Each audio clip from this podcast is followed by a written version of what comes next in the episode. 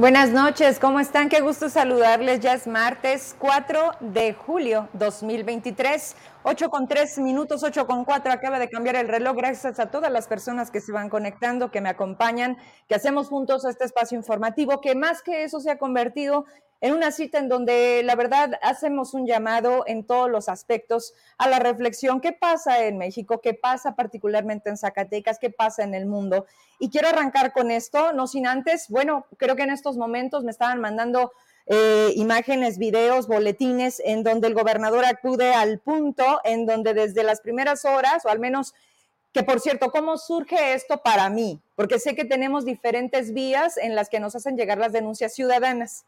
Y entonces eh, yo subo una, bueno, empieza a llover en esta zona de Guadalupe y van a ser alrededor de las dos y media de la tarde, bien, o sea, ahora sí como dicen, bien fuerte, no en todas las partes, porque cuando les pongo, mándenme fotito desde donde esté su lluvia, gracias a todas las personas de verdad que reaccionan, pero no solamente reaccionan, sino que interactúan y me regalaron un pedacito de su cielo, un pedacito de su casa, su patio, desde donde se veía la catedral. Hay unas fotografías hermosas. Y entonces cuando yo subo esta, digamos, esta provocación, esta invitación a que enséñenme dónde están y cómo se ve desde allá, me, me, ponen una fotografía en donde se ve este puente, donde pasa el río Aguanaval, en Río Grande. Y entonces, eh, previo a esto, quiero, quiero quiero tratar de dimensionarles cómo es mi día. Horas antes estaba yo ocupada haciendo algunas cosas y entonces el maestro Simitrio Quesada me manda una fotografía en donde me dice, está a punto del colapso. Eso fue alrededor de las 12, iba a ser la una de la tarde. Entre tantas cosas que al día a día nos van llegando entre mi gente de redes, quienes también ustedes han hecho esa parte de la denuncia ciudadana, bueno, pierdes a veces la atención, estás poniendo la atención en otra cosa y entonces cuando veo esta, esta foto que me cuelgan en esta publicación, digo, es lo que me dice el maestro Simitrio. En ese momento iban a ser ya las tres y media de la tarde cuando yo decido subirla. Es, ¿Me ayudas con esta fotografía? Esta fotografía nos muestra claramente un puente que desde hace 76 años existe. Así se encuentra. Y pues en ese momento, por cierto, hoy lanzan que una, un plan de fuerza ah, como tipo para contingencias naturales que se llama Genaro Codina. Entonces yo subo esta foto y le pongo, mira, ni mandado pedir, a ver si sirve, ¿no? Y entonces empiezan a, a, mandar la publicación en donde el gobernador se traslada a este punto, que qué bueno, de eso se trata su chambita, y obviamente protección civil con todo lo que representa este, nueve, este nuevo plan de contingencia. Pero pues aquí, a ver, señor, usted que le sabe al tema de obra pública, ¿Cómo hay que? O sea, ¿cómo le haces para enderezar esa, ese pedazote, esa trave, esa columna, ¿cómo se le llama? O sea, con una retro no le podemos empujar, ¿verdad? Que no. 76 años y me ayudas con la fotografía que les digo, la gente, el mismo público que nos contacta todos los días, me manda justo el momento de la inauguración, en aquel, si no me equivoco, casi, estamos hoy a 4, era un 2 de julio 22 de julio, fíjate nada más, de 1947. Ay, sí, tengo buena memoria todavía. Aquí está. Esta es la fotografía que me mandaban. ¿No se ve más? Un poquito para abajo. Dice, eh, la publicaban en el 2017. Se ven ahí en el momento en donde están las autoridades, en donde se está eh, pues dando la entrega de esta obra. Si nos subimos poquito viene el texto de lo que platicaba ahorita, dice Fernando Cerrillo Medina, fundador de la CROC en Río Grande, Zacatecas, el eh, ciudadano Jesús M. Ramírez, presidente del Comité de Obras Propuente sobre el río Aguanaval, haciendo uso de la palabra en la fecha de su inauguración, julio 22, 1947, Río Grande. Pues ese es el puente justo que hoy se encuentra en una condición de riesgo, en donde ya pusieron unas eh, vallas, eh, ya se prohibió, por supuesto, la movilidad en este tramo, porque por abajo pasa el río, por abajo, por arriba es, por abajo el río, por arriba es una vialidad que conecta al municipio y pues hoy se encuentra en esta condición. 76 años, aquí la pregunta es, ¿cuándo se le dio mantenimiento? ¿En qué Ya sabe, la herencia maldita, ¿no? ¿No ha salido Davis a decir eso de pura casualidad? ahí en su, me mandan de los grupos de WhatsApp, en donde les avisan que ya está por demás. Va a entrar el gobernador en transmisión, conéctense, compartan y ya saben, díganle su mensaje porque si no, no hay quincena. Hablando de quincenas, otro tema, la Secretaría de Educación de Zacatecas, la CEDUSAC o la CESAC, ¿no? Hoy como no sé cómo le llaman. Resulta que está pasando algo desde hace, me atrevo a decirlo, enero de este año, que es más notable, que no sé si es como, ok, ayudaste en la campaña, gracias por participar, ya te dimos eh, chamba, dos años, bye.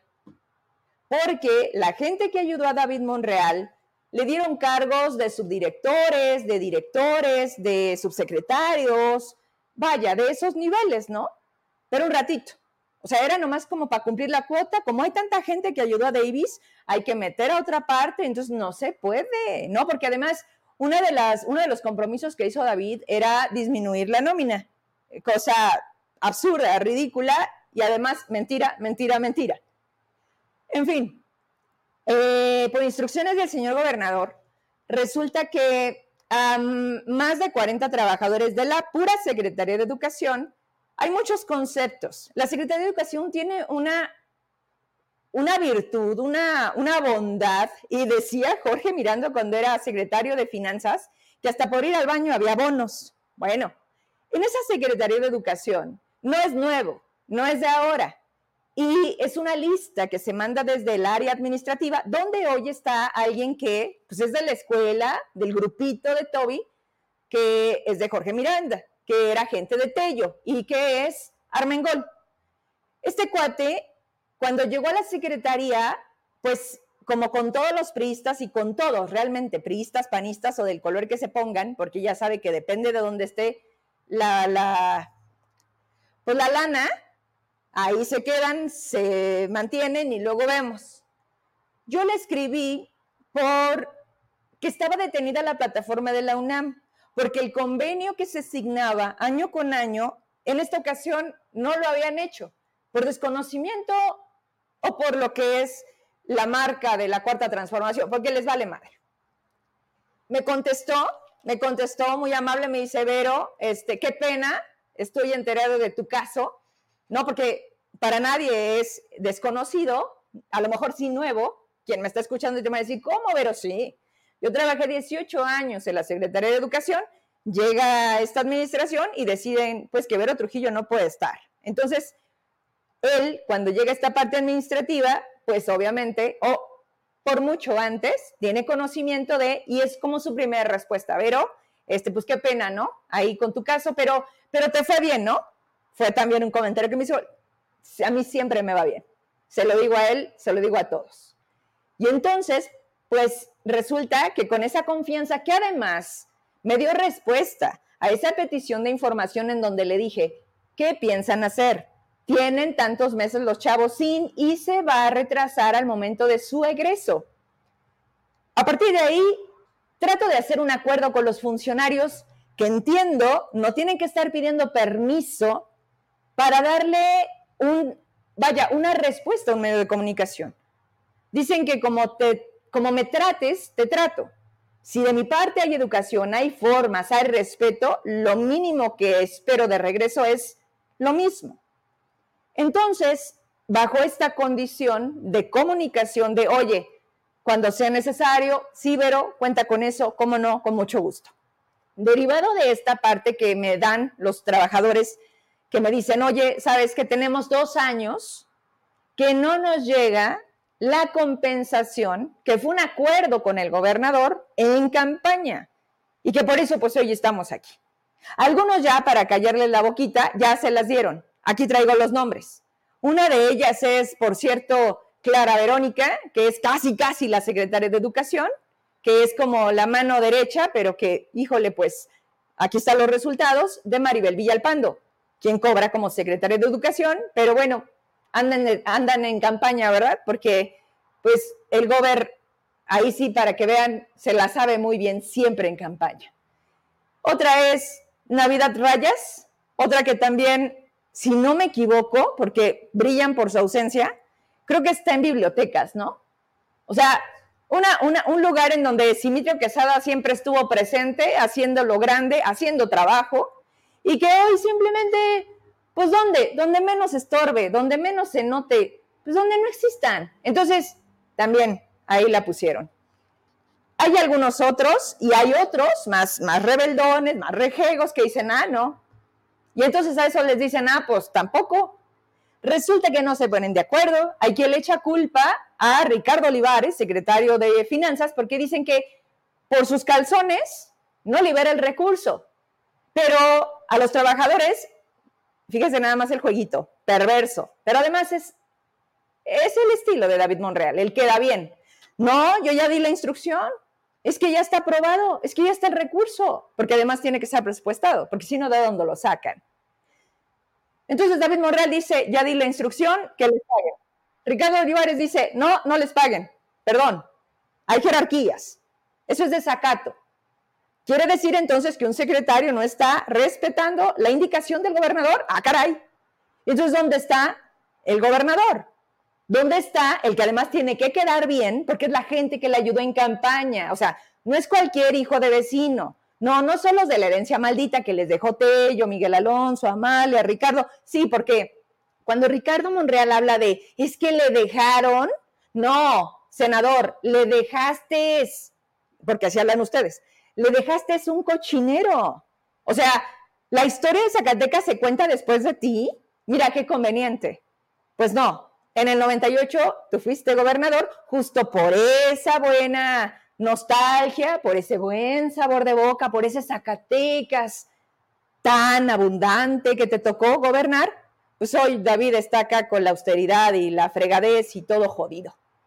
Y mediocre, que es mi favorito, ya sabe cómo soy yo. Entonces, pues le mando un mensaje, digo, me acordé que dejan puertas abiertas y le mandé un mensaje a Armengol. Quiero mandar, quiero enseñarles la captura. Sí, porque la gente me dice, Vero, ¿por qué no va contigo el gobernador? Vero, ¿por qué no va contigo el secretario de Educación o el secretario de Finanzas o ta, ta, ta, ta? No vienen porque no quieren, porque no pueden, porque no los dejan, porque aquí no se debe de venir. Y yo tengo siempre manera de demostrarlo, no es porque yo diga, tengo el teléfono de todos. Y obviamente, pues les mando un mensaje, ¿no? Pero no hay respuesta, quiero mostrarles. Aquí está el mensaje que mandé cerca de las 5 de la tarde, Emma. Miren, ahí está. Bájale poquito para enseñarles. Esta última nota que le mandé al secretario, sí sería subsecretario, ¿verdad? De administración. Súbele poquito a la conversación. Paro de labores en todos los tecnológicos descentralizados. Esta nota se la mandaba, mire, 13 de diciembre de 2022. No le había mandado absolutamente nada de información al subsecretario. Sin embargo, hoy le mando este mensaje así de simple. ¿Cómo estás? Buenas tardes. Me interesa una entrevista vía telefónica con el tema de la falta de pagos de algunos trabajadores de la Secretaría de Educación. Son las 8 con 17 minutos. Pues no hay respuesta. Ni sí, ni no, ni Vero con mucho gusto, ni sí en corto. Oye, no puedo salir, pero te comento, ¿no? Así está toda la nueva gobernanza de David Monreal empezando por él. Aquí no vienen, no dan la cara, no dan respuesta. Yo no manejo boletines, no me interesa su información oficial porque es a modo, porque gobiernan con fotos, porque gobiernan con, con poses. Y esas nos tienen hasta la madre en México y en Zacatecas. De aquí me voy a otro tema. Tengo el nombre de la empresa, del negocio privado del médico que debería estar atendiendo en la clínica de hemodiálisis. Retomo esta denuncia de ayer, porque no es cualquier cosa. Aquí los mandan con un costo, por supuesto, lo que les deberían de dar a todas las personas que tienen seguridad social. Pero no, pero ya mérito estamos como Dinamarca. Perdón que chingue todos los días con esto, pero si lo dice el presidente, pues lo esperamos nosotros, ¿no? Ahorita voy con el presidente, por cierto. Se llama Nefrosac. Está en Santa Rita, cerca de la Escuela de Odontología. Ese es el negocio así como él de tantos médicos que están en lo privado, que niegan el servicio, pero si quiere tenemos una solución. Págueme y entonces con mucho gusto le atendemos. Con esa sonrisa que no, no, ni en el IMSS, ni en el ISTE, ni en ningún lado. En ningún lado. Porque además nos hace un favor, ¿o no? Mi teléfono, ojo aquí, no sé si usted se acuerda, lo traigo muy presente porque fue muy notorio. Quien me sigue todos los días pudo ver que el pasado lunes tuve en este programa a Saúl Monreal.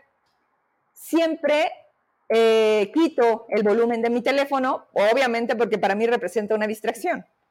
Ese día sonó tres veces seguidas. Era un número con larga distancia. Si usted se ha dado cuenta, ya le refleja como llamada, fraude, extorsión. Entonces ya desde antes como que te avisa, te pone teléfono reportado como venta de algo. La verdad es que es tan rápido cuando tú cancelas la llamada que a veces no te das cuenta bien de la letanía que te ponen ahí. Pero está bien, porque te previenen, te evitan el que bueno y entonces ya sabe lo que se pueda venir, ¿no? Hay gente que así se engancha y entonces son los secuestros express y una serie de cosas que van a la alza. Ese motivo, pues obviamente te hace que no contestes. Cuando la gente tiene emergencia de tener comunicación conmigo, me manda un mensaje y me dicen, Vero, de alguna manera obtuve tu teléfono, me interesa contactarte, tengo que decirte algo, tengo una denuncia, quiero, ¿no?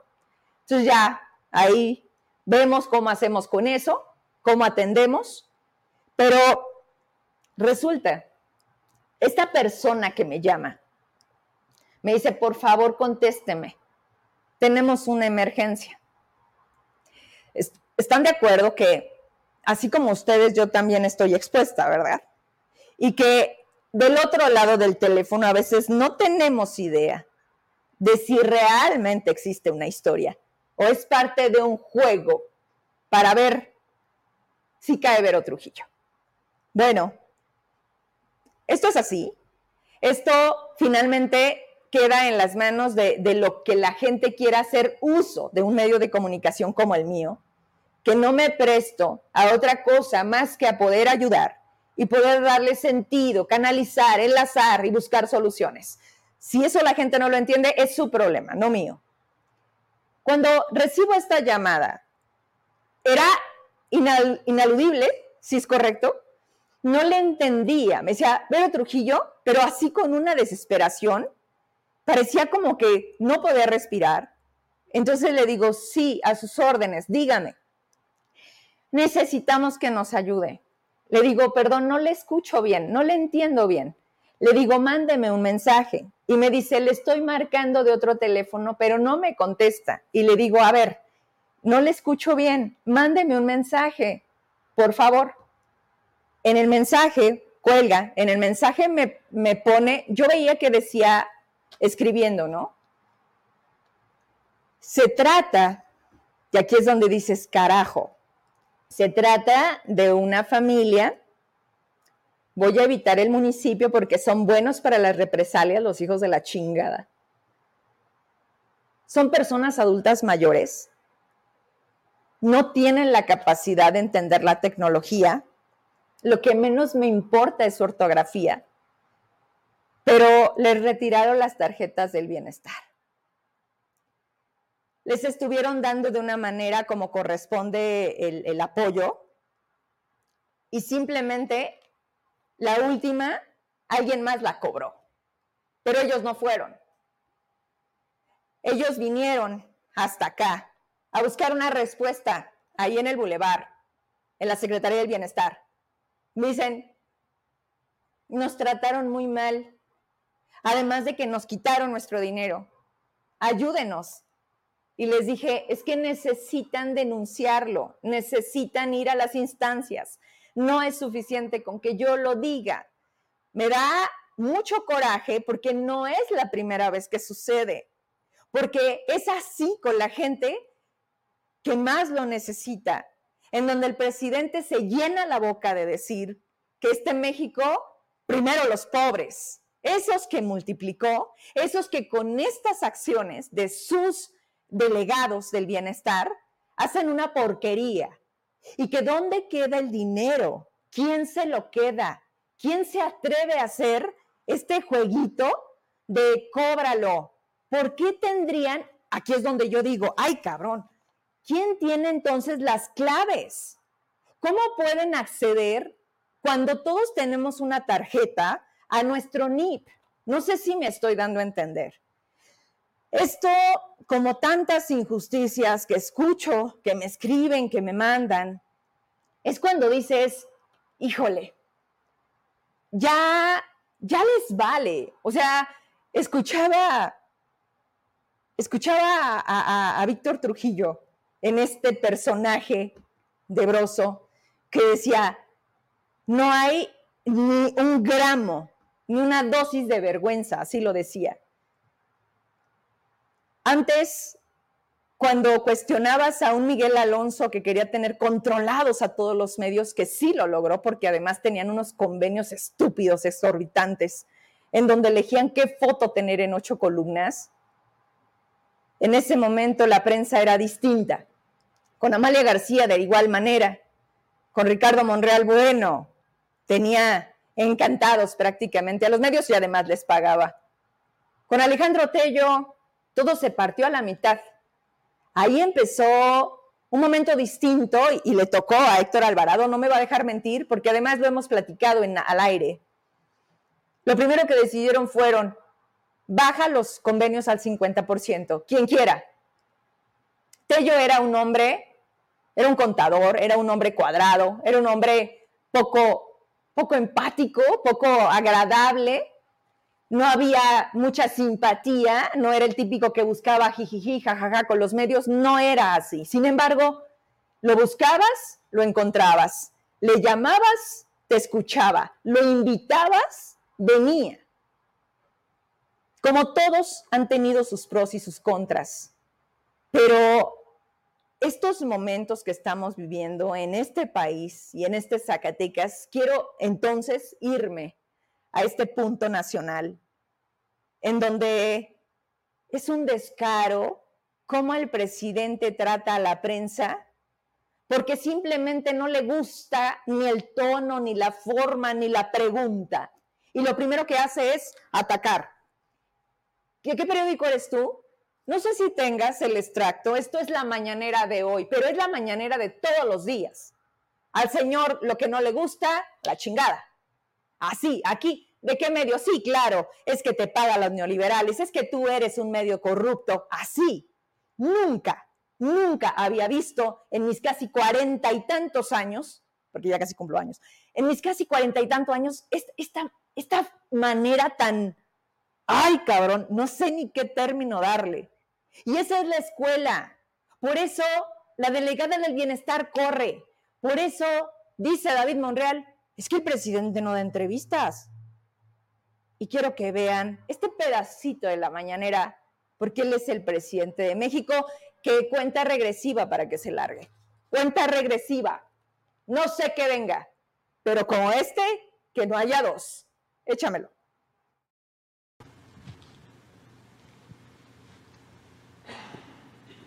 Lo otro que me preguntaste. Bueno, nada más preguntarle, eh, ¿no se le hace una falta de sensibilidad festejar cuando han ocurrido todos estos eh, pues, hechos de violencia? Y, este, y ha invitado al Papa ya que manifiesta su admiración por él. Sí, sí, sí, sí. A venir a este, México. Y hemos tenido, sí, este, ¿Qué le ha dicho? comunicación. ¿Qué le ha dicho? eh, que este, le tiene mucho cariño al pueblo de México. ¿Tú de qué periódico eres? Ya, me había, ya le había dicho El Sol de México Ah, y orgullosamente ah, de la ah, bueno, sí. Organización Sí, Editorial sí, Mexicana. Sí, con razón. Pero Sí, este, entiendo, no, no, no, de veras. entiendo que no le guste la no, no, no, crítica, no, no, es que es un periódico completamente Pero independientemente eh, yo soy periodista y y estoy de a derecha preguntarle. y defensor de los eh, corruptos, pero mm, te contesto. Gracias. Este es muy buena la relación con el Papa Francisco. Lo segundo es Bueno, pues eh, le estaba preguntando sobre la senadora Xochil Gálvez. Ah.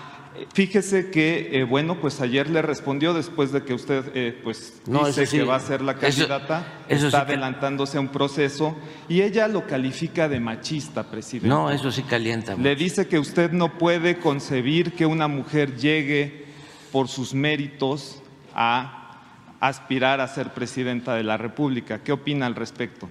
Que respeto su punto de vista. Ya eh, aclaré ayer de que ella es la candidata de la mafia del poder. Para ser más claros, es la candidata de Salinas, es la candidata de Fox, es la candidata de Claudio X González y de otros traficantes de influencia.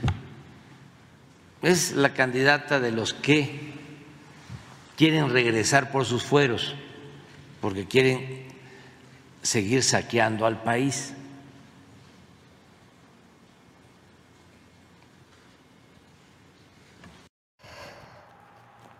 Ahí está, así, hasta se le va el avión. Bueno, siempre, ¿no? El de... Mm, ¿Cuánto tiempo se tarda para una idea? ¿Cuántos? ¿Cuánto? ¿Cuánto? Pero además es algo que le quieren imitar pues los que no dan una, como David Monreal, que también aquí, pues bueno, ¿qué le digo con sus en vivo, con sus videos, con tu ya está la calor del verano, ¿verdad, Cristian? Y así por el estilo, esos videitos que lo único que dan son pena. A ver, en esto de la mañanera no es cualquier cosa, ¿eh? Esta actitud del presidente, en donde la panza se le empieza a hacer así como nuditos, cuando dice, ¿quién chingos es este reportero? ¿Quién se atreve a decirme que, que por qué yo cambio las cosas del día si yo soy el presidente? Ah, no, es el comandante supremo de las Fuerzas Armadas. Eso también lo dijo hoy. Y aquí en Zacatecas, hablando de corrupción, ¿de dónde sale la lana? El pasado sábado, fue primero, ¿verdad? De julio, sí. Ese día le pidieron a todos los delegados del bienestar de la República que, ah, yo no sé cómo le hacen, pero quiero el zócalo atascado, no lleno, atascado, para que vean la fuerza que traigo cinco años y todo mundo me ama. Así, es Dios. Lo idolatran. No, pues así como no, a fuerza, con venganza, si no te quito la chamba, a cabrón, en todas partes te llevan a fuerzas. 32 camiones salieron de Zacatecas de Ciudad Administrativa, 11 de la noche. Los jefes se fueron en avión, por supuesto. ese día sí se llenó el avión. Oye, ¿cuántos vuelos, por cierto, quedan aquí en Zacatecas? Uno, ¿verdad? A ver, 32 camiones de 40 plazas. Estamos hablando de, pues muchos, ¿no? Nada, es cierto, como más de 1.400 personas. Pues servidores de la nación, ¿no? Pagados por, de parte de, ¿quién? ¿Y esa lana de dónde sale? No es gratis. Pero bueno, la gente sigue diciendo que nunca nadie nos había dado nada. No tenemos medicamentos, no tenemos medicamentos. Ahorita por lo que refiero con, estoy viendo los mensajes, estoy viendo lo de la denuncia. Acuérdense bien de esta clínica porque vamos a checar más. ¿Quién está al frente? Y si el gobernador no está enterado de cómo están manejando este negocio, porque es un negocio. Y bueno, yo creo que le dejamos hasta aquí. El día de hoy subí a mis redes la siguiente información. Dice, del primero de diciembre del 2018 que llega Andrés Manuel al día de antier, 2 de julio de 2023, las federales registran 159.387 homicidios dolosos en México. Esto es lo que las fiscalías, a donde la gente llega y denuncia. Esta cifra hay que multiplicarla por cuánto, Emanuel, que es la cifra negra, que es lo que hace unos días Ciro Gómez un especialista, decía, esto es el dato duro, pero nos falta los otros datos, todos los que no tienen acceso, todos los que amedrentan, a todos los que hacen irse de su tierra por desplazamientos, por inseguridad, esa que nunca cambió, esa que se duplicó, que se agravó con Andrés Manuel. La corrupción, hablamos de corrupción, pues voltemos a su gabinete, así de simple. Quien tenga otra información, pero no solamente la tenga, quien me la venga y me la demuestre, aquí lo espero. Porque se molestan mucho cuando hablamos de Morena, cuando hablamos del presidente, porque se nos toca. Pero mire, cuando lo tocamos, ¿de qué medio eres? No sé si mañana dejen entrar al reportero del Sol de México, dice el chavo, orgullosamente de la OEM, no, sí, ¿no? Es de la Organización de Editorial Mexicana. Ellos lo único que hacen es su chamba, porque además reciben un salario, no son directores de medios. Si no les gusta, arréglense con ellos, a los que les da los millones de pesos, como la jornada. A ellos, a los que le dicen, y Benjamín N, y Julio N, y justicia para Raúl. Pero bueno, así se maneja esto. Hasta aquí le dejo. Me voy a ir a esta cámara que se abre para recibir a la juventud, que también se me hace muy interesante porque qué están pensando, qué están haciendo, pero sobre todo los que dicen, oye, yo tengo ideas y yo estoy proponiendo, pero además no solamente es de, y luego, no, me da mucho gusto recibir en el estudio, creo que es la primera vez, porque la pandemia sí nos hizo conocernos, pero detrás de la computadora, ¿verdad, Tony? Sí. Tony Salazar, secretario de vinculación en la, con la sociedad civil por parte del Comité Directivo Estatal del PRI, aquí en la Tierra. Oye, Tony, qué gusto saludarte. No, hombre, Vero, pues muchas gracias por el espacio y poder compartir contigo y con tu auditorio y pues buenas noches a todos los que nos están siguiendo a través de las redes sociales. Oye, ¿cómo cambia vernos, no? ¿Cómo, atrás de la cámara no dimensionas? Siempre te vi súper chavo. ¿Cuántos años tienes? Acabo de cumplir 21. ¡Oh! 21 años. Y entonces, cuando se dan estos encuentros en donde ya pasamos de la camarita de la compu o de un dispositivo, la verdad es que es, muy padre. Bienvenido. Y, y pues te escucho, porque en abril tuviste la oportunidad de estar en la ONU representando Zacatecas Cuéntame cómo fue con otros chavos, de qué otras partes te juntaste y cuál fue el objetivo de estar ahí. Bueno, fue un encuentro latinoamericano, donde la mayoría de los que estuvieron fueron jóvenes de Chile, de Argentina, de México, latinos que viven allá en Estados Unidos, que fue en el Foro Político de Alto Nivel sobre Desarrollo Sustentable. A grandes rasgos, este foro es donde los países presentan sus avances en materia de la Agenda 2030. Mm. Lamentablemente en México, mientras todo el mundo va hacia, la, hacia las energías renovables, nosotros le apostamos a una refinería, a leyes regresivas que atentan contra el medio ambiente, mientras todos van por la recuperación de, del ecosistema, nosotros vamos por la tala masiva de árboles en el sureste del país. Y pues la verdad México no, y aquí es un dato que lo, que lo, que lo pone el, el rastreador de políticas climáticas, de acción climática, perdón, a nivel mundial, que dice que las políticas climáticas en México no están a la, al nivel, a la altura, a la altura para, que se, para que la temperatura no aumente en más de 1.5 grados cada año. Entonces, a lo que íbamos a este foro, a, conversar con, los, con, con todos los demás actores, justo tuvimos una reunión muy interesante con la embajadora de Finlandia, que nos platica que Finlandia es número uno en todo es número uno, bueno, para empezar, es del país donde su población se siente más feliz, es número uno en derechos humanos, en energías renovables. Entonces, la verdad... Eh, Oye, perdón, y no le preguntaste, ¿y cómo le hacen? Y pues también un, un, algo muy interesante es que allá no, son, no tienen corrupción. Allá la gente confía plenamente en el gobierno y esa es la principal pregunta que le haces. ¿Cómo le hacen para confiar plenamente en sus representantes? Y dicen, no, es que nosotros tenemos una cultura muy distinta tenemos una cultura de cero, de cero corrupción, cero impunidad, que se ha trabajado no desde ahorita, sino desde que Finlandia nace como un país independiente de, de Rusia. Entonces es, yo creo que es un, un, país muy mm, al que, al que nosotros debemos aprenderle muchas cosas, obvio, en, en nuestra situación y en nuestro contexto, pero ver esos ejemplos y reunirte con la embajadora de Finlandia ante la misión permanente de Naciones Unidas, sí te dice, de, ah, caray, en México podemos hacer las cosas distinto. Y pues ahora sí que que éramos puros jóvenes en este encuentro. A mí me tocó convivir con, específicamente con la embajadora, con jóvenes de, Guadalajara, y todos, tenemos, todos somos en el mismo barco. De que nosotros tenemos que ser esa generación que le apostemos a hacer las cosas distintas, hacer las cosas diferente, a que las cosas funcionen, a que realmente, eh, yo digo mucho que, y que empata mucho con lo que fuimos a hacer allá, de no ser la generación que le fallemos a la nuestra. ¿Por qué? Porque las generaciones anteriores no vieron por el futuro, sin miras por sustentabilidad, las grandes empresas, etcétera, etcétera, y sacaron el mundo, sacaron el país en tema de, en tema de medioambiental. Ahorita estamos sintiendo un calorón no porque sea una ola de calor, sino porque el cambio climático es una realidad y el cambio climático ya nos alcanzó y tenemos siete años para dar la, para dar la batalla contra este, este cambio que ya se está sintiendo en todos los niveles. ¿Por qué siete años? Siete años es la fecha que se fija la ONU, es la, Agenda 2030 y por eso también nuestra plataforma ciudadana del PRI se llama Zacatecas 2030. Porque para el 20, después de, del 2030, casi todos los daños van a ser irreversibles. Entonces tenemos... O sea, lo que hagamos de aquí al 2030 va a ser como lo que queda de nuestra vida. De nuestra vida. ¿Bien o mal? Para bien o para mal. Ok, entonces, ¿todavía podemos darle un giro? sí, claro. timón? Y nosotros lo, tenemos que hacer los esfuerzos como país, como sociedad. Hay un manual de la ONU que tiene 170 acciones diarias que nosotros como sociedad podemos hacer para disminuir nuestra huella de carbono. A ver, dime un par de ellas porque está súper interesante. Ahorita entramos al tema de partido porque no te puedo quitar esa marca, ¿no? Porque además es tu decisión.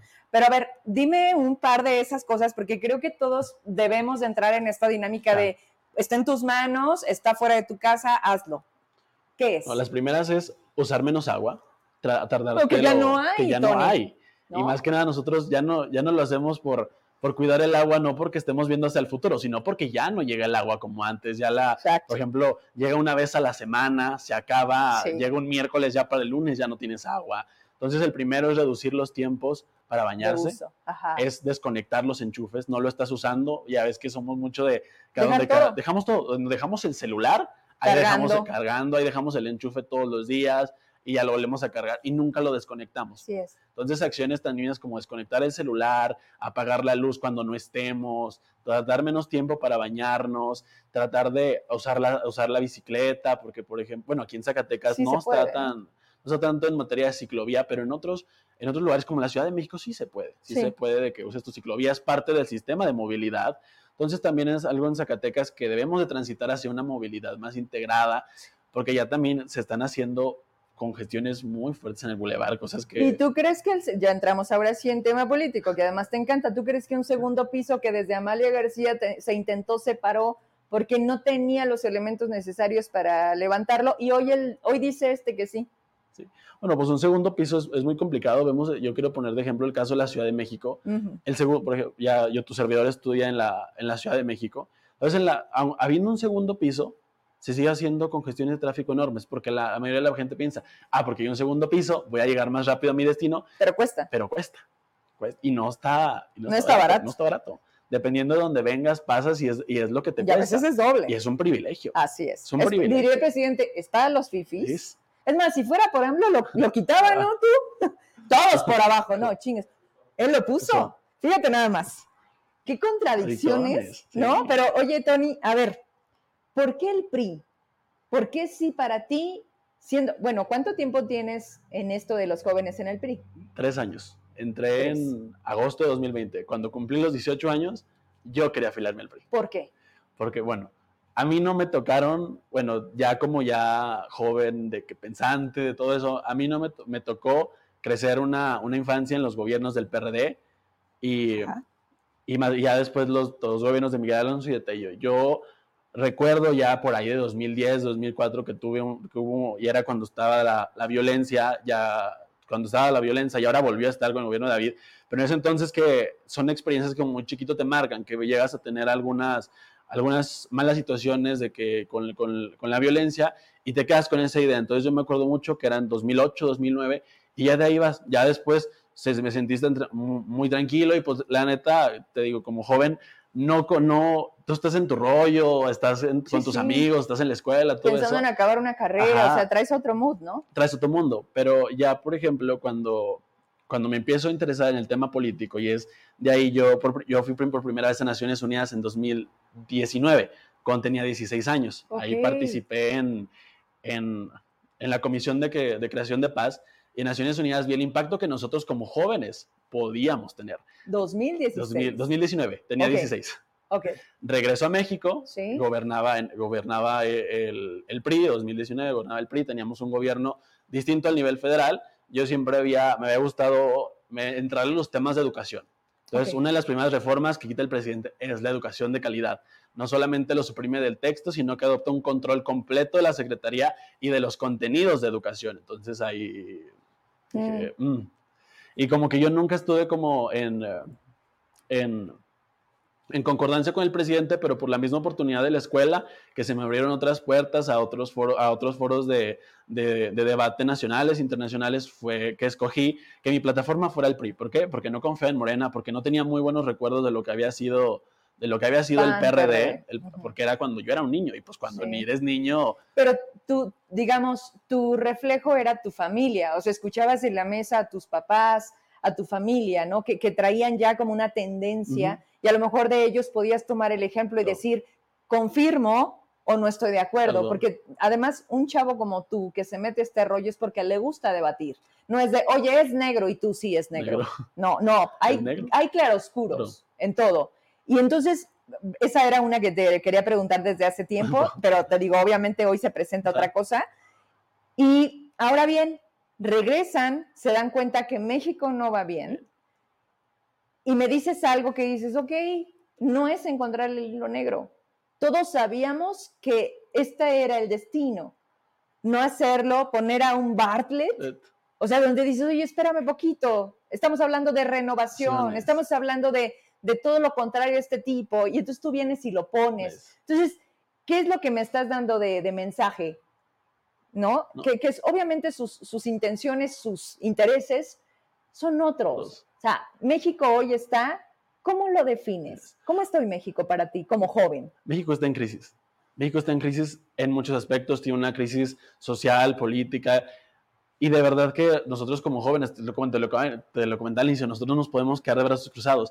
Y volvemos al tema de Barlet, dices, no, es que ya por estar en Morena ya se purificaron. Pero no, ¿quiénes están en Morena? Está un Ricardo Monreal que empezó en el PRI, que si hablamos de herencia maldita, ¿por qué no hablamos también de la herencia maldita que dejó Oye, pero Ricardo Monreal? ¿No le hace? No, no le hace. No le hace.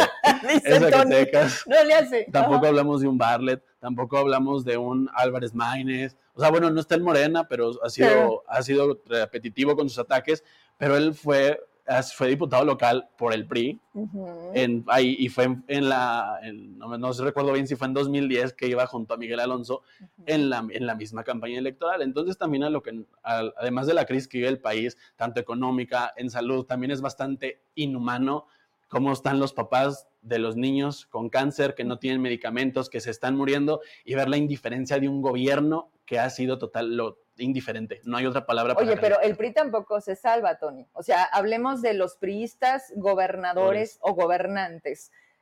Yo creo, yo, Vero Trujillo, y vamos a entrar en debate, que llegar al punto en donde estamos y haber permitido que ganara Morena es justo porque los priistas algo hicieron mal, junto con los panistas y los perredistas.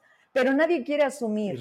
O sea, todo el mundo somos de no, sí, pero yo no lo hice tan mal. O sea, sí robamos, pero poquito. No, fíjate, ahorita antes de que tú entraras, yo manejaba una frase que no es mía, que es de Broso, que decía que no tienen ni una pizca de, vergüenza ya.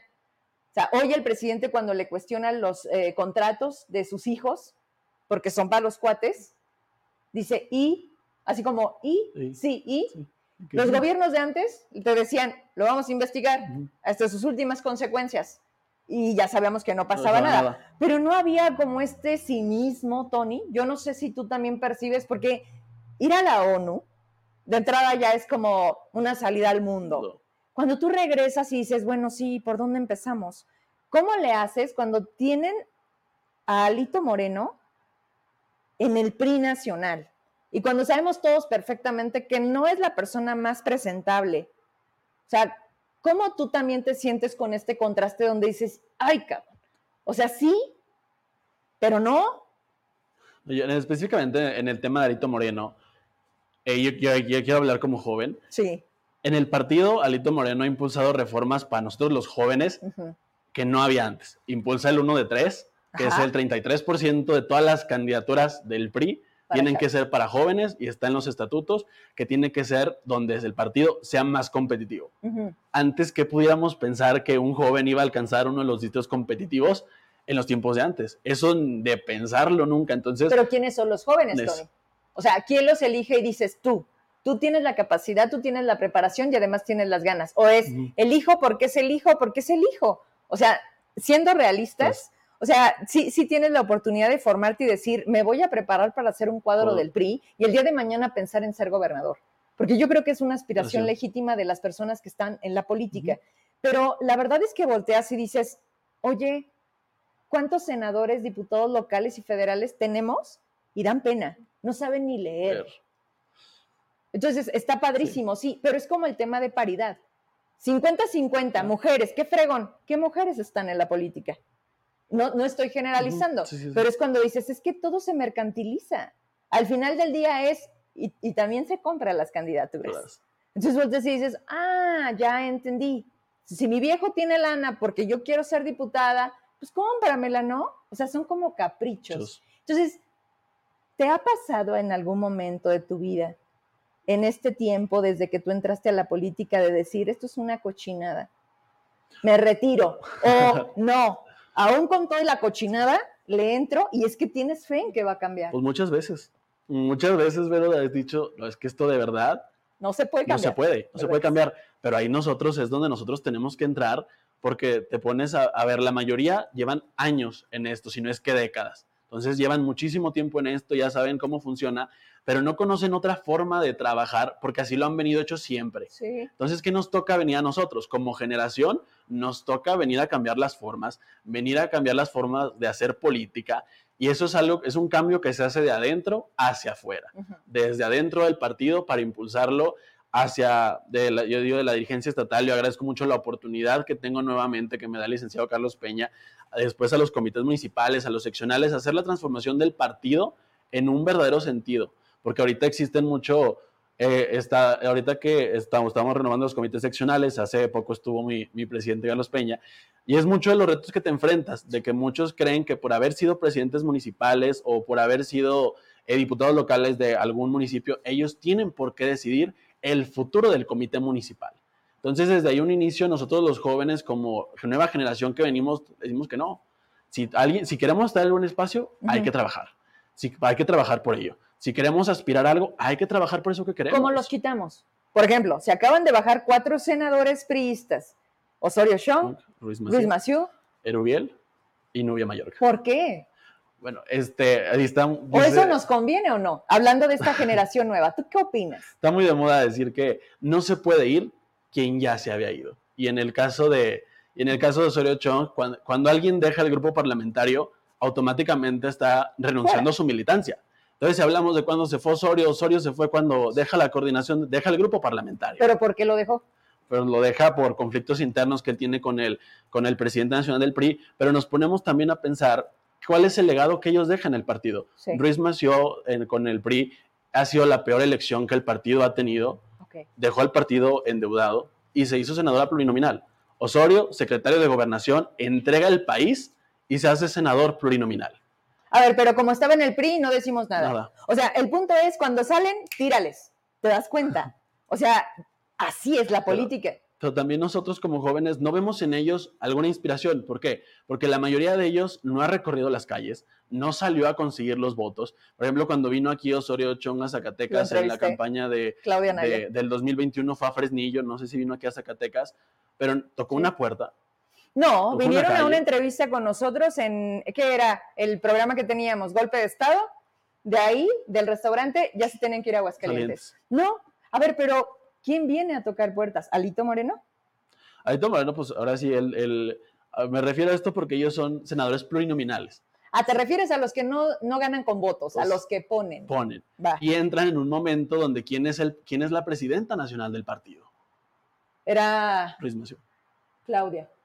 Entran en ese momento, se da la coyuntura, entran por las listas, están seis años en el Senado, y, también hay, que decirlo, cuando Alito es candidato a la presidencia nacional del PRI, es la primera elección abierta a la militancia, que ahí yo no era tan, tan final del PRI, pero no, no estaba todavía en el PRI, pero también te, desde afuera dices, ay, se abrió un proceso, se hizo un proceso interno. Como más nunca se transparente, ¿no? Más transparente, más quedó Alito Moreno, y ahora de que si se le renovó su periodo o no, es por una extensión que vota el propio Consejo Nacional. Entonces, el Consejo Nacional, hay priistas de, todo, de, los, de las 32 entidades federativas del país, cuadros distinguidos, este, paradistas de toda la vida, yo soy subconsejero suplente y pues la verdad estoy muy consciente que no es mi momento y que ya tendré mi momento de ser consejero nacional titular. Entonces, en, ese mismo orden de ideas, yo creo que es la misma confianza que los periodistas le están dando. Yo creo que él rescata en el 2018 un partido con su peor elección en toda su historia, y ahorita trae 17 estados perdidos. 17 estados perdidos,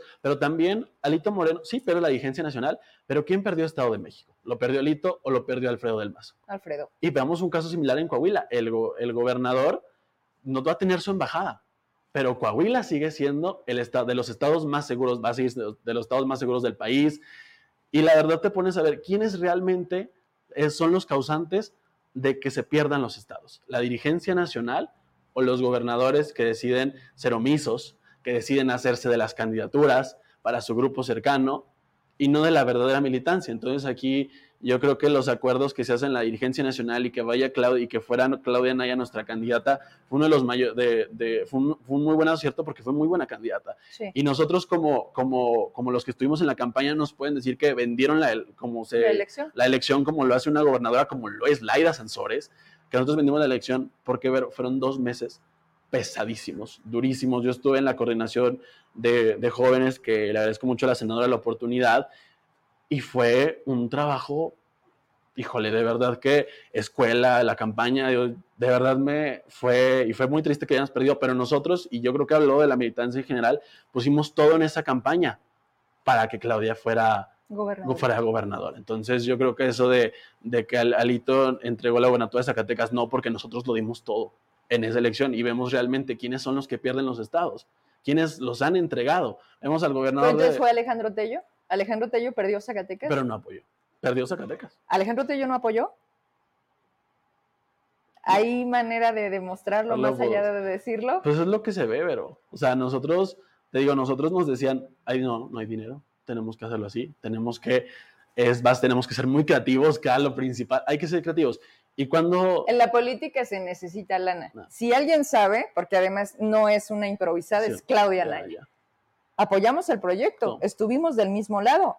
No es tampoco un secreto. Vero Trujillo apoyó ese proyecto, por eso hoy no cabemos, ¿no? Pero, pero somos personas de convicción. Con esto quiero cerrar. Es muy, muy atractivo platicar con los jóvenes, es muy padre poder tener tu mundo, pero además este intercambio de, a ver, pero no, pero a ver, a ver, a ver, contéstame esto. Porque no es que busquemos tener la razón, es que analicemos dónde nos estamos equivocando. Me queda claro que ganas no te faltan, que experiencia la estás adquiriendo y que obviamente apenas estamos empezando, ¿no? Estás muy chavo, entonces tienes todo por, por hacer. ¿Qué opinas cuando escuchas esta frase de tenemos el gobierno que merecemos? Viniendo tú con estas ganas, estos proyectos, una plataforma, enlazar sociedad civil, partido, todo. Deja tú los colores. Como cuando a la gente la sigues comprando, como cuando la pobreza sigue siendo el principal factor que define que sea morena. Yo no puedo entender cómo hoy las preferencias nos dicen que el 2024 va a seguir siendo guinda. O sea, tú estás consciente de eso, hablas con los tuyos, con tus mismos, como decimos, con nuestros iguales, ¿Qué escuchas de los chavos? Necesito que, me hables de tu experiencia fuera de una escuela privada, porque obviamente tú tienes esta posibilidad que a lo mejor un 70% de mexicanos de tu edad no la tienen. Solamente quiero eso. Sabes que cuentan conmigo, que estamos para hacer hacia donde yo también vea que ese es el rumbo correcto, pero necesitamos una estrategia real, ¿no? Entonces, con eso quiero terminar. Creo que son algunas preguntas en una misma, por donde tú deseas empezar, pero, pero siento que eso es resignarnos. O sea, decir, no, pues es que México no tiene para más, porque la gente, pues sí quiere vivir, ¿no? Y para muestra, hicieron presidente a un Andrés Manuel. Yo con eso me quedo y te escucho. Yo creo que es, esa frase mm, sí, sí es muy famosa, pero nosotros merecemos más. Nosotros los zacatecanos y los mexicanos merecemos más ellos ya, ya tuvieron la oportunidad y nos demostraron que no pudieron a nivel federal y en el Estado. Lamentablemente lo que prometieron nunca llegó. Era un México totalmente distinto. Yo quiero decir tu tópico porque lo que dijeron nunca llegó. El Zacatecas que propusieron nunca llegó y probablemente nunca va a llegar. Porque no tienen las ganas, no tienen, se rodean. Yo quiero hacer aquí, me quiero enfocar un poquito en Zacatecas y después irme al contexto nacional porque en Zacatecas vemos a, vamos a los secretarios de Estado, vemos al equipo ¿qué está haciendo el equipo? Están, están dormidos. Bueno, primero, ¿quiénes son? ¿Quiénes son? Están dormidos, están despiertos y, por ejemplo, ahora que he estado en, en, sociedad civil, que he hablado con varias asociaciones, nos han dicho, es que no les interesa, no les interesa. Van a, cumplen un horario, reciben un sueldo, cobran puntualmente y después de eso, ¿dónde se resuelven los problemas, los verdaderos problemas? Vemos pasar a, a dos secretarios de gobierno que realmente, si preguntan qué, qué hicieron la Secretaría General de Gobierno, pues yo creo que hasta ellos... Pero está de diputada. Y es la confianza que le dieron eh, en Calera. Y también nosotros hay que ponernos a interesar porque también eh, aparecen en la lista algunos de los diputados que están repitiendo de los que facturaban iniciativas. Entonces también es algo que nosotros nos toca analizar. Si no queremos tener más de este gobierno y, y realidad poder apostarle a un gobierno que realmente podamos estar orgullosos, también nos toca a nosotros mucha parte. Hay que investigar a nuestros candidatos, que va a ser fundamental, porque luego, luego no nos ponemos a analizar los perfiles. Lo, mucho de lo que pasó en el 2018 fue que no conocían al candidato, pero eran de Morena y se fue la, la olaguina. Cañón. Cañón. Así fuera una papa, ganaba. Ganaba. como dicen en, en, en, Benito Juárez, así pongas un perro, gana el pan. Entonces nosotros tenemos que, que como ciudadanos tenemos que ser muy inteligentes de cara al año que entra, porque también hay que ver si uno de los diputados es facturero de la legislatura anterior, ¿Cómo lo ratifica, ¿Cómo, no? ¿cómo, le vamos a dar la confianza cuando su labor es hacer iniciativas y no las hacen ellos mismos? No las hacen con una perspectiva. Y las entienden. No las hacen con una perspectiva ciudadana que realmente ofrezca a, a, las necesidades de los zacatecanos, porque las mayoría, la mayoría de esas iniciativas no se hacen aquí se hacen probablemente en México, en el Estado de México, ellos no entienden la realidad de los zacatecanos porque no la viven todos los días. Entonces nosotros como jóvenes, como sociedad, está nosotros esa, esa oportunidad de no pudieron, vamos a cambiarlos pero vamos a cambiarlos requiere de que nos unamos, de que nos unamos todos los que no estamos de acuerdo con lo que estamos viviendo ahorita, los que no estamos de acuerdo con que ya no nos alcanza para más, que ya las tortillas son muy caras, que la canasta básica, que ya no alcanza para lo de antes, que ya no podemos salir a la calle, que yo como joven no, te, no puedes ir de fiesta con tus amigos porque tienes la preocupación de no llegar a tu casa y de tus papás, ni se diga. Entonces nosotros tenemos que poner nuestro granito de arena, tenemos que involucrarnos, porque es lo que nos toca involucrarnos. Muchos nos quejamos, pero ¿en qué nos involucramos? ¿Qué hicimos? ¿En qué participamos? Muchos ni siquiera van a votar y después se andan quejando. Tuvimos una participación. El abstencionismo siempre ha ganado las elecciones. O sea, cuando a mí me vienen a decir, tantos millones de mexicanos legitiman a Andrés Manuel, pero no es la mayoría. O sea, Andrés Manuel no ganó por la mayoría, que es este país, porque justo estamos viendo el fútbol. O ese día, ¿no decían? A ver, si te ponen el Titanic o ese día juega Chivas América, no, pues me da mucha flojera. Entonces dices, a ver, espérame un poquito. ¿A quién dirigimos el mensaje? Hoy las redes juegan un papel fundamental. Yo estoy viendo, te lo digo, este, con una Social Galvez, que vino a mover todo el, el tablero esta parte creativa política que no había visto antes. Yo soy mercadóloga. Entonces volteas y dices, oye, ¿quién no entiende este rollo? Inteligencia artificial, o sea, esta historia de vengo del esfuerzo del trabajo, ¿de qué? Sí, ¿no? Este, yo, mis papás eran pobres. O sea, yo la verdad sí digo, bueno, está bien, qué padre que te superaste, qué bueno que tú dijiste, aquí rompo la historia. De aquí para acá soy yo, mi cabeza y lo que me da. Pero dijiste algo que con eso me despido debemos unirnos. Más allá del PRI, que se está desquebrajando, es la verdad, como sociedad, como Zacatecas. Sí merecemos más, estoy de acuerdo, pero también debemos de entender qué es decirlo. Y no solamente la queja, la denuncia anónima, el dilo tú, pero el oye Tony, tú me representas. O sea, que todos se atrevan a ser como tú, no para ser iguales, pero sí querer ir a la ONU como tú, sí querer regresar y decirte, hagamos una cosa, pero que funcione. Entonces, ¿por dónde vas a empezar? O sea, ¿cuál es la que me vas a decir, Vero, esta tiene fecha, empieza pasado mañana y hago la invitación, esta es tu cámara, para que la gente que, que, nos está viendo en este momento, pues se sume, ¿no? Y también diga, oye, hace clic Tony conmigo y no me importa si es del PRI del PAN, o sea, creo en él y creo en los chavos. Entonces, ahora sí que, ahora sí, ahora sí nos vamos, es hace rato que nos vamos, ¿no? Vámonos, Tony, ¿con qué te despides? Bueno, pues ahora que tú dices que, cuál es el siguiente proyecto que nosotros tenemos en, puerta, nosotros estamos haciendo una plataforma ciudadana, donde esta plataforma ciudadana puedan participar todas las personas que así lo deseen. Pueden participar con un diagnóstico de la realidad, qué está pasando en Zacatecas, cuáles son los principales problemas, qué es lo que a mí más como zacatecano me pega. Porque a todos los zacatecanos pegan cosas distintas, pero coincidimos en una sola cosa. ¿Qué, y luego, ¿qué yo propongo para Zacatecas? ¿Qué es lo que yo como ciudadano creo que mi granito, que puedo aportar para que las cosas mejoren? Y también dentro de esta plataforma ciudadana que es Zacatecas 2030. Para se llama? Zacatecas, 2030. Ya está disponible. Ya está, disponible. Amor, ¿podrás meterte a la liga para ver si la podemos traer a la pantalla y que la gente la vea completamente desde... Es un Google Forms, pero... A ver si ahorita, porque aquel señor es muy hábil, entonces ya si vemos que no, te avisamos. Pero, ok, entonces yo, por ejemplo, subo y empiezo como a ponerte mis ideas y a decirte, oye, Tony, a mí me gustaría aportar esto. Ok. Pero, ¿Hasta cuándo cierras como esa llegada de, propuestas? Esas propuestas no van a, se busca que integren nuestra plataforma electoral del año que entra. Okay. Entonces, yo creo que estarían, hay un cierre previo en finales de marzo, pero vamos a seguir teniéndolas abiertas durante el proceso electoral. Y también estamos instruyendo uno de los modelos de gobernanza colaborativos más modernos del mundo. Y esta sí es verdadera gobernanza, no como la gobernanza que tienen en Palacio de Gobierno, que la gobernanza requiere de la participación real de todos los actores de la sociedad. Y ese es uno de los factores claves para que sea una, para, la, para la gobernanza.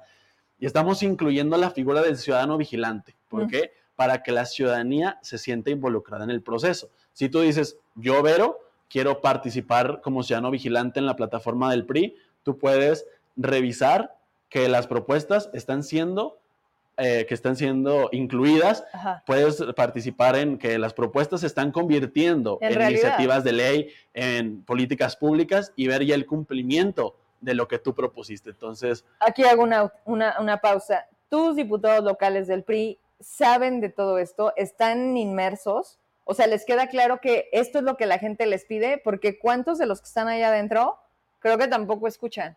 O sea, tienes priistas, Gaby Basurto, Geusalas, Herminio, Herminio, Manolo, David, cuatro, cinco, y Cuquita. Seis. Tienes seis diputados priistas. Ya platicaste con ellos y les dijiste, oye, hacia acá va, ¿eh? Y, necesito que me la, me la respalden para que entonces la gente diga, oye, tiene sentido mi participación social. Si lo saben, no estás en este proceso de... No, nosotros hemos tenido mesas de diálogo permanentes con algunas asociaciones. Hasta este momento hemos tenido dos, en donde se ha hecho presente la coordinadora de los diputados locales, quien es la diputada Gaby Basurto. Con, la, con la mayoría de ella, como al ser la coordinadora, ella la baja la, a la mayoría de los diputados. Entonces, con ella sí, sí está esta plataforma, sí hemos trabajado con algunas iniciativas que ella, que ella ha sido la voz de las mismas, que ahorita, como todas están suscribiendo por todo el grupo parlamentario, las iniciativas que, que, se proponen, ya sé que la proponga Gaby, la suscribe todo el grupo, es que es por eso que estamos en esta sintonía, estamos involucrando a nuestros diputados locales en cada parte del proceso. Igual el sábado pasado tuvimos los diálogos del México que queremos, donde participó militancia, sociedad civil, donde se estuvieron nuestros diputados locales escuchando a, las, a los que participó en las distintas mesas temáticas. Por ejemplo, José Juan Estrada, el migrante, estuvo en la mesa de igualdad, uno de los temas era, era la migración, se hizo presente, David González en el tema de los jóvenes, por ejemplo, la diputada Basurto en el tema de gobiernos de coalición. Ah. Entonces, todos se, hacen, se han hecho presentes y nosotros sí tenemos esa comunicación con ellos para que ellos puedan ser nuestra voz en el Congreso y podamos ser, bueno, nuestra verdadera voz y que realmente vayan a, las, a la a representar a una agenda ciudadana. Por eso nosotros hemos tratado que en estos encuentros que hemos tenido esté presente la coordinadora y pues en, su caso nosotros también, el, nuestro coordinador de los presidentes municipales, que es Alan Murillo, nuestro presidente Carlos Peña, cuando se reúne con todos los presidentes, le, les hace llegar estas, estas inquietudes, estas, estas propuestas y ya se van, se van bajando. Pero de entrada lo que nosotros podamos hacer de aquí, o sea, por ejemplo, te lo comento muy rápido, nosotros en abril tuvimos un encuentro con asociaciones que trabajan con niñas, niños y adolescentes. Y una de las iniciativas que se buscaba era que todos los años el Congreso se ilumine de rosa y de azul para conmemorar, eh, por ejemplo, las mujeres que su bebé nace en su vientre, que no llegan a ser, que nacen muertos, que eso concientizar, visibilizar y nosotros ya estamos en el proceso de volver eso una iniciativa de ley para, bueno, un punto de acuerdo para calendarizarlo y que todos los años todos los edificios de gobierno se iluminen. ¿Sabes qué es lo más lamentable? Y no puedo terminar la entrevista, te das cuenta, porque abres otros canales en los que lo único que nos han dado muestra es, ojalá que los edificios iluminados solucionaran los grandes problemas. problemas. La niña violada en Fresnillo, en donde llegó al DIF de Fresnillo, donde hay llamadas de atención, donde hay focos rojos encendidos.